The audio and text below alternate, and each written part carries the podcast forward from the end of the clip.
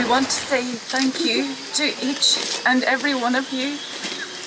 We know you're searching night and day for Nora. We see you working so hard and uh, also praying with us, being with us, and we we hope you find Nora. And thank you so much, Karen McCassie. Bonjour à tous, c'est Lionel Camille. Donc pour ceux qui ne me connaissent pas, je suis auteur. Je vais vous présenter la disparition mystérieuse de Nora Coirin. Voilà, c'est parti. On est début août 2019. Nora Coirin, c'est une adolescente de 15 ans qui est franco-irlandaise. Elle a un petit frère et une petite sœur. Le samedi 3 août 2019, c'est les grandes vacances. Nora part en voyage avec sa famille en Malaisie, en Asie du Sud-Est. Ils ont pris un vol de 13 heures depuis Londres. Euh, donc Nora, ses parents, ses frères et sœurs doivent passer deux semaines de vacances dans un complexe hôtelier, un resort, à environ une heure de route de Kuala Lumpur, la capitale. Le resort il est situé à proximité d'une réserve forestière, une zone extrêmement sauvage. La famille loge dans un bungalow à la lisière de la jungle. Le samedi soir, le premier soir, tout le monde est fatigué et va se coucher.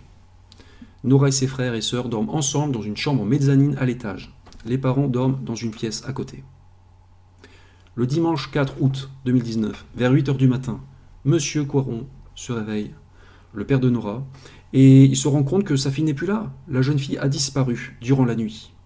Donc la famille commence à chercher Nora, et il constate que au rez-de-chaussée, une porte-fenêtre est ouverte, et que potentiellement euh, Nora est peut-être partie par là. Donc la famille alerte la police, qui lance une grosse opération de recherche, ils fouillent d'abord euh, le complexe hôtelier, bien entendu, et étendent ensuite leurs recherches à l'extérieur, dans la jungle. Donc là, je vais vous résumer. hein. Pendant 10 jours, euh, les autorités locales, ils déploient d'énormes moyens pour retrouver Nora. Plus de 350 personnes vont être mobilisées, des policiers, des commandos, euh, des pompiers, des habitants du coin. Ils vont inspecter méticuleusement la forêt, qui est vraiment inhospitalière, hein, comme vous pouvez le voir sur cette photo aérienne. Les secours ils bénéficient du soutien euh, d'hélicoptères équipés de caméras thermiques. Euh, ils vont utiliser des drones. Euh, des plongeurs vont venir aider pour sonder les, rivières. Ils vont passer au pagne fin la jungle dans un rayon de 6 km, donc bien au-delà du complexe hôtelier. Les sauveteurs vont pas aménager leurs efforts hein, parce que le terrain est extrêmement difficile. La végétation est très dense, épaisse, et la jungle est infestée de serpents, de sangsues. Les équipes de recherche dans l'espoir d'attirer la jeune fille, ils diffusent des enregistrements audio de la voix de la maman de, Nora, qui l'appelle par son prénom. Malheureusement, euh, tous ces efforts ne donneront rien. Euh, Nora va rester introuvable. Elle a disparu en laissant quasiment aucune trace. Euh, la police a fait venir quand même des chiens renifleurs, et un chien aurait suivi sa piste olfactive et l'aurait perdu à 100 mètres du resort. En l'absence d'indices d'un crime, la police traite le dossier comme une simple affaire de disparition et pas comme un enlèvement. Ils pensent qu'elle est partie toute seule et qu'elle s'est perdue dans la jungle. Ses parents, eux, ils sont pas du tout d'accord. Euh, pour eux, euh, Nora euh, n'aurait jamais fugué. Elle n'était jamais partie seule dans le passé. Euh, en fait, il faut savoir que cette petite est atteinte d'une malformation congénitale du cerveau et, en clair, elle souffre d'un handicap intellectuel et légèrement moteur. Et elle est assez craintive et dépendante. La police ne croit pas à la thèse criminelle, mais ils vont quand même trouver deux indices potentiels. Les experts de la police scientifique vont prélever plusieurs empreintes digitales sur la porte-fenêtre euh, par laquelle serait peut-être partie euh, Nora durant la nuit. Le petit problème, c'est que on n'entendra plus parler ensuite de ces empreintes. Moi, j'ai envie de dire que ces empreintes pouvaient appartenir à n'importe qui, hein, parce que un hôtel, c'est un lieu où il y a beaucoup de passages. Voilà. Et la police va déclarer par la suite qu'il n'y a pas eu de signe d'intrusion dans la propriété. La police va aussi recueillir euh, le témoignage de plusieurs personnes qui auraient peut-être entendu un bruit de moteur dans le lointain le dimanche matin assez tôt. Euh, donc c'était possiblement en rapport peut-être avec la disparition de, de Nora. Euh, seulement, là encore, c'était peut-être tout à fait sans rapport. c'est quand même un indice qui est très fragile. Voilà. Euh, la police, de toute façon, euh, ils font quand même des vérifications. Hein. Ils vont faire des vérifications euh, auprès des, employés de l'hôtel. ils vont fouiller des, maisons dans les environs. ils ne trouveront aucune, piste solide. Voilà. Donc, pendant dix jours, les recherches s'éternisent dans, la, dans la jungle. On ne trouve pas la petite Nora. Jusqu'au mardi 13 août. Ce jour-là, un petit groupe de chercheurs bénévoles veulent aller vérifier une cascade à environ 2,5 km du resort, de l'hôtel. L'endroit a déjà été fouillé. Mais ils décident d'y retourner pour, pour, vérifier à nouveau. C'est environ une heure de marche. Et là, les sauveteurs, en arrivant au fond d'un ravin, ils sont accueillis par une odeur épouvantable. Ils cherchent autour. Et l'un des volontaires trouve le corps dénudé de Nora, euh, dans un endroit bien en vue, non caché par la végétation, près de cette cascade. Après dix jours de recherche, on a enfin trouvé Nora. La nouvelle va faire le tour du monde parce que cette affaire a été énormément médiatisée partout. Et Nora est malheureusement décédée et pour la famille, c'est le monde qui s'écroule. C'est terrible. Il faut quand même attendre le, résultat de l'autopsie maintenant pour savoir euh, ce qui s'est passé. Et deux jours plus tard, la police malaisienne rend le résultat de l'autopsie. Et selon les légistes, Nora est décédée des suites d'une hémorragie interne, probablement à cause d'une faim prolongée et d'un stress intense. Et contre toute attente, il n'y a aucun signe d'acte criminel. Euh, pourquoi? Parce qu'il n'y a aucune blessure, trace de coups, euh, de violence ou d'agression sexuelle. Voilà. Alors attention, on a retrouvé la petite Nora dénudée, mais il faut savoir que le samedi soir, elle s'était couchée euh, en culotte parce qu'il faisait chaud probablement. Donc euh, il n'y a rien de, louche à ce niveau-là. Euh, mais bon, ça veut quand même dire qu'elle est partie à demi nue dans la jungle en pleine nuit. Donc c'est quand même insensé. insensé. Donc, les médecins légistes ont aussi révélé que, et c'est très important, que Nora était probablement morte depuis deux ou trois jours, ce qui signifie qu'elle était vivante pendant environ 7 jours après sa disparition. Donc de prime abord, voilà, on pourrait penser qu'il s'agit juste d'un drame épouvantable, d'une mort accidentelle, euh, une affaire tragique, c'est une affaire tragique, c'est vrai. Mais en réalité, il y a beaucoup de zones d'ombre dans cette affaire. Rappelez-vous que la dépouille a été trouvée dans un lieu qui avait déjà été fouillé. Euh, donc la famille de Nora se pose beaucoup de questions, à juste titre. C'est un mystère incompréhensible. Euh, dans cette affaire, il reste encore beaucoup de questions sans réponse. On va toutes les passer en revue. Euh, d'abord, pour quelle raison Nora est-elle partie cette nuit-là? On a avancé l'idée qu'elle aurait pu se réveiller dans la nuit, ne pas reconnaître l'endroit, avoir peur et s'enfuir. Mais bon, c'était pas la première fois qu'elle partait en voyage en Asie. Et quand on réfléchit deux secondes, ça tient pas forcément la route parce que vous ne quittez pas un lieu euh, certes inconnu, mais qui reste un cocon assez sécurisant pour aller dans un lieu encore plus angoissant. Parce que la jungle en pleine nuit, euh, c'est comme la forêt, il euh, n'y a rien de plus inquiétant. Ce qui est très important, c'est que les parents ont dit clairement que Nora était très dépendante d'eux, elle était timide, elle était craintive, et selon eux, elle ne s'aventurait pas dans son propre jardin si un membre de sa famille ne lui tenait pas la main. Ça, c'est une déclaration des parents. On continue. Pourquoi personne n'a-t-il rien entendu? Euh, Comment n'aura-t-elle fait pour aller près de cette cascade? Le lieu a été décrit comme particulièrement inaccessible par le chef de la police. Pour accéder à cette cascade, il faut franchir deux ruisseaux.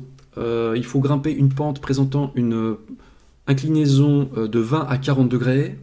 comment n'aura-t-elle fait pour arriver à cette cascade avec son handicap, parce qu'elle avait des difficultés à marcher, hein, la pauvre. Voilà. Et elle était pieds nus faut pas l'oublier. Donc, un sauveteur a déclaré que le terrain était tellement abrupt et accidenté euh, qu'il a bousillé ses chaussures. Donc, il, faut, serait intéressant de savoir dans quel état étaient les pieds de Nora. Voilà.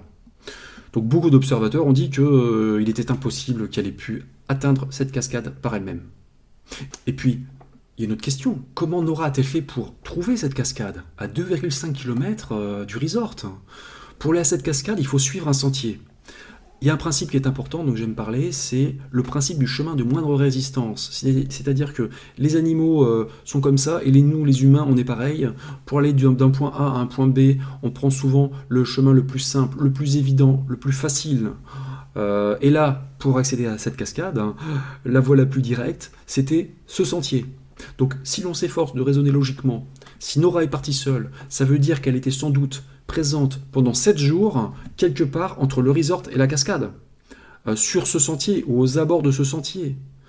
Elle ne s'est pas enfoncée à 20 km dans la jungle pour revenir mourir près de cette cascade à 2,5 km du resort. Donc pourquoi est-ce que euh, les secours ne l'ont pas trouvée pendant tout ce temps Si elle était vivante? Pourquoi est-ce que les, chiens euh, n'ont rien senti? Pourquoi est-ce que les, pisteurs professionnels euh, ont échoué à trouver euh, les empreintes de Nora sur le sol? Pourquoi est-ce que les équipements de détection thermique n'ont servi à rien? Et est-ce qu'elle était vraiment présente dans ce secteur pendant sept jours? Est-ce qu'elle n'était pas ailleurs? Mais où? Et comment? Pourquoi est-ce qu'elle est revenue? Et c'est pas fini comment est-ce qu'on a fait pour louper son cadavre aussi, pendant trois jours?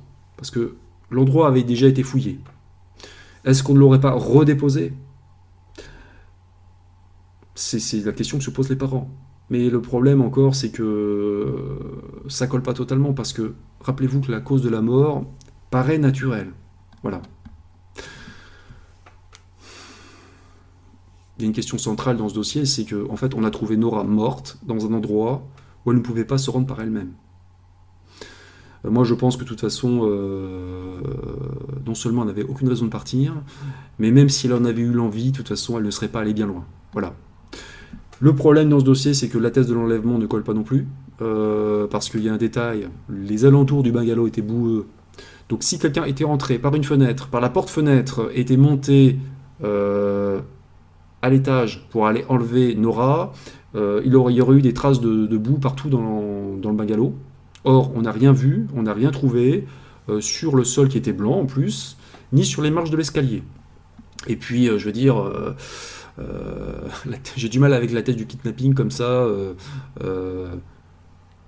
un prédateur qui rentre dans un logement en pleine nuit, c'était très risqué. Il y avait les parents à côté, il y avait les, les autres enfants. il fallait que le kidnappeur soit sacrément sûr de lui. Voilà. Et moi, je pense que de toute façon, elle n'aurait peut-être pas été enlevée euh, aussi vite, parce que Nora a disparu dans les premières heures. Euh, elle venait juste d'arriver, en fait. Donc, euh, c'est quand même étrange.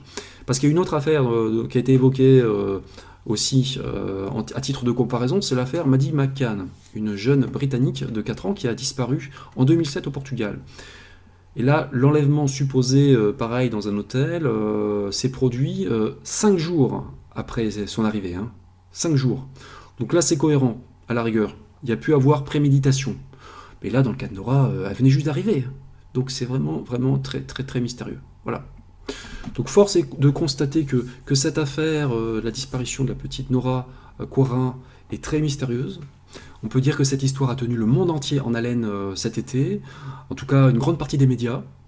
Moi j'ai suivi cette affaire avec beaucoup d'intérêt, parce que depuis plusieurs années, je me suis rendu compte que la jungle de Malaisie a été le théâtre de plusieurs affaires de disparition très mystérieuses et d'expériences étranges.